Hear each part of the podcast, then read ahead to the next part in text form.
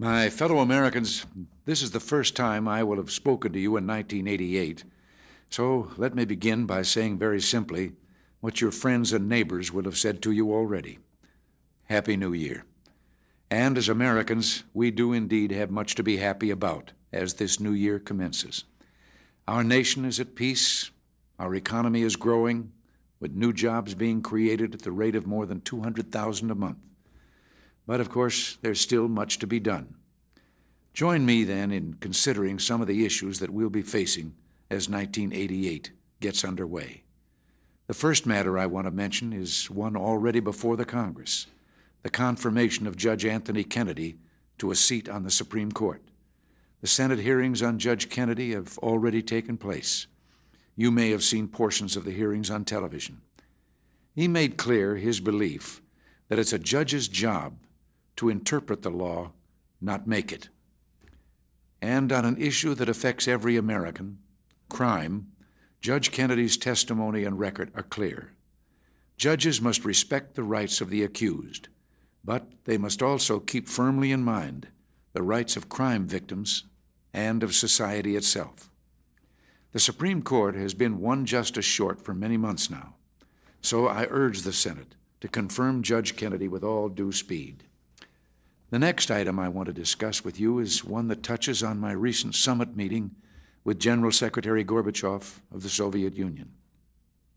You'll remember that Mr. Gorbachev and I signed a treaty on the first day of that summit, and now our administration will forward that treaty to the Senate for its advice and consent.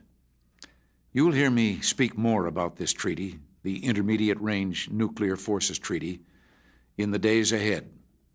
For now, let me just say this.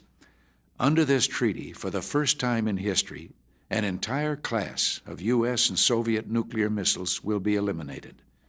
The Soviets will be forced to destroy four times as many deployed warheads as will we. And the verification procedures in the treaty are the most stringent in the history of arms control negotiations. What does this add up to? A good deal for the United States and our allies, and a step toward a more secure peace for all the world. I welcome the hearings the Senate will hold on this treaty. Yet, here again, I urge the Senate to move forward on ratification. Next, the economy. I don't want to dwell, delve into ancient history as this new year begins, but it's important to keep in mind what the economy our administration inherited some seven years ago was like. Double digit inflation, the highest interest rates since the Civil War, rising unemployment. Our economic program changed all that, and changed it so dramatically that today America has completed its 61st month of economic growth with low inflation. And just what was our economic program? We cut the number of government regulations and slowed the rate of growth of government itself.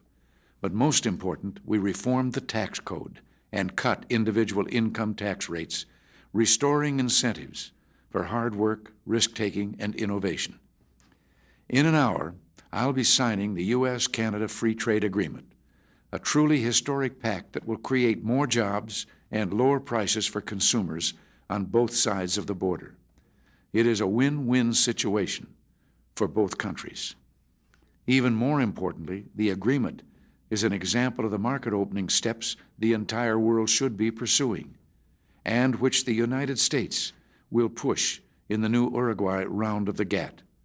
Protectionist measures, some of which are in the trade bills passed by the House and Senate, are backward looking, not forward looking. Finally, of course, 1988 is an election year, a year in which we'll choose new officials at all levels, and yes, a new president. To tell you the truth, I've always loved election years the rallies, the excitement, all of it so American. But more than the excitement, something of immense importance will be taking place. For this year, we'll be taking stock of ourselves as a nation and deciding in a free and peaceful democratic election that is still the marvel of much of the world, where our highest hopes and dreams will lead us. Yes, in 1988, the 212th year of our independence, and the 201st of our Constitution, ours remains a free nation truly ruled by we the people. Until next week, thanks for listening and God bless you.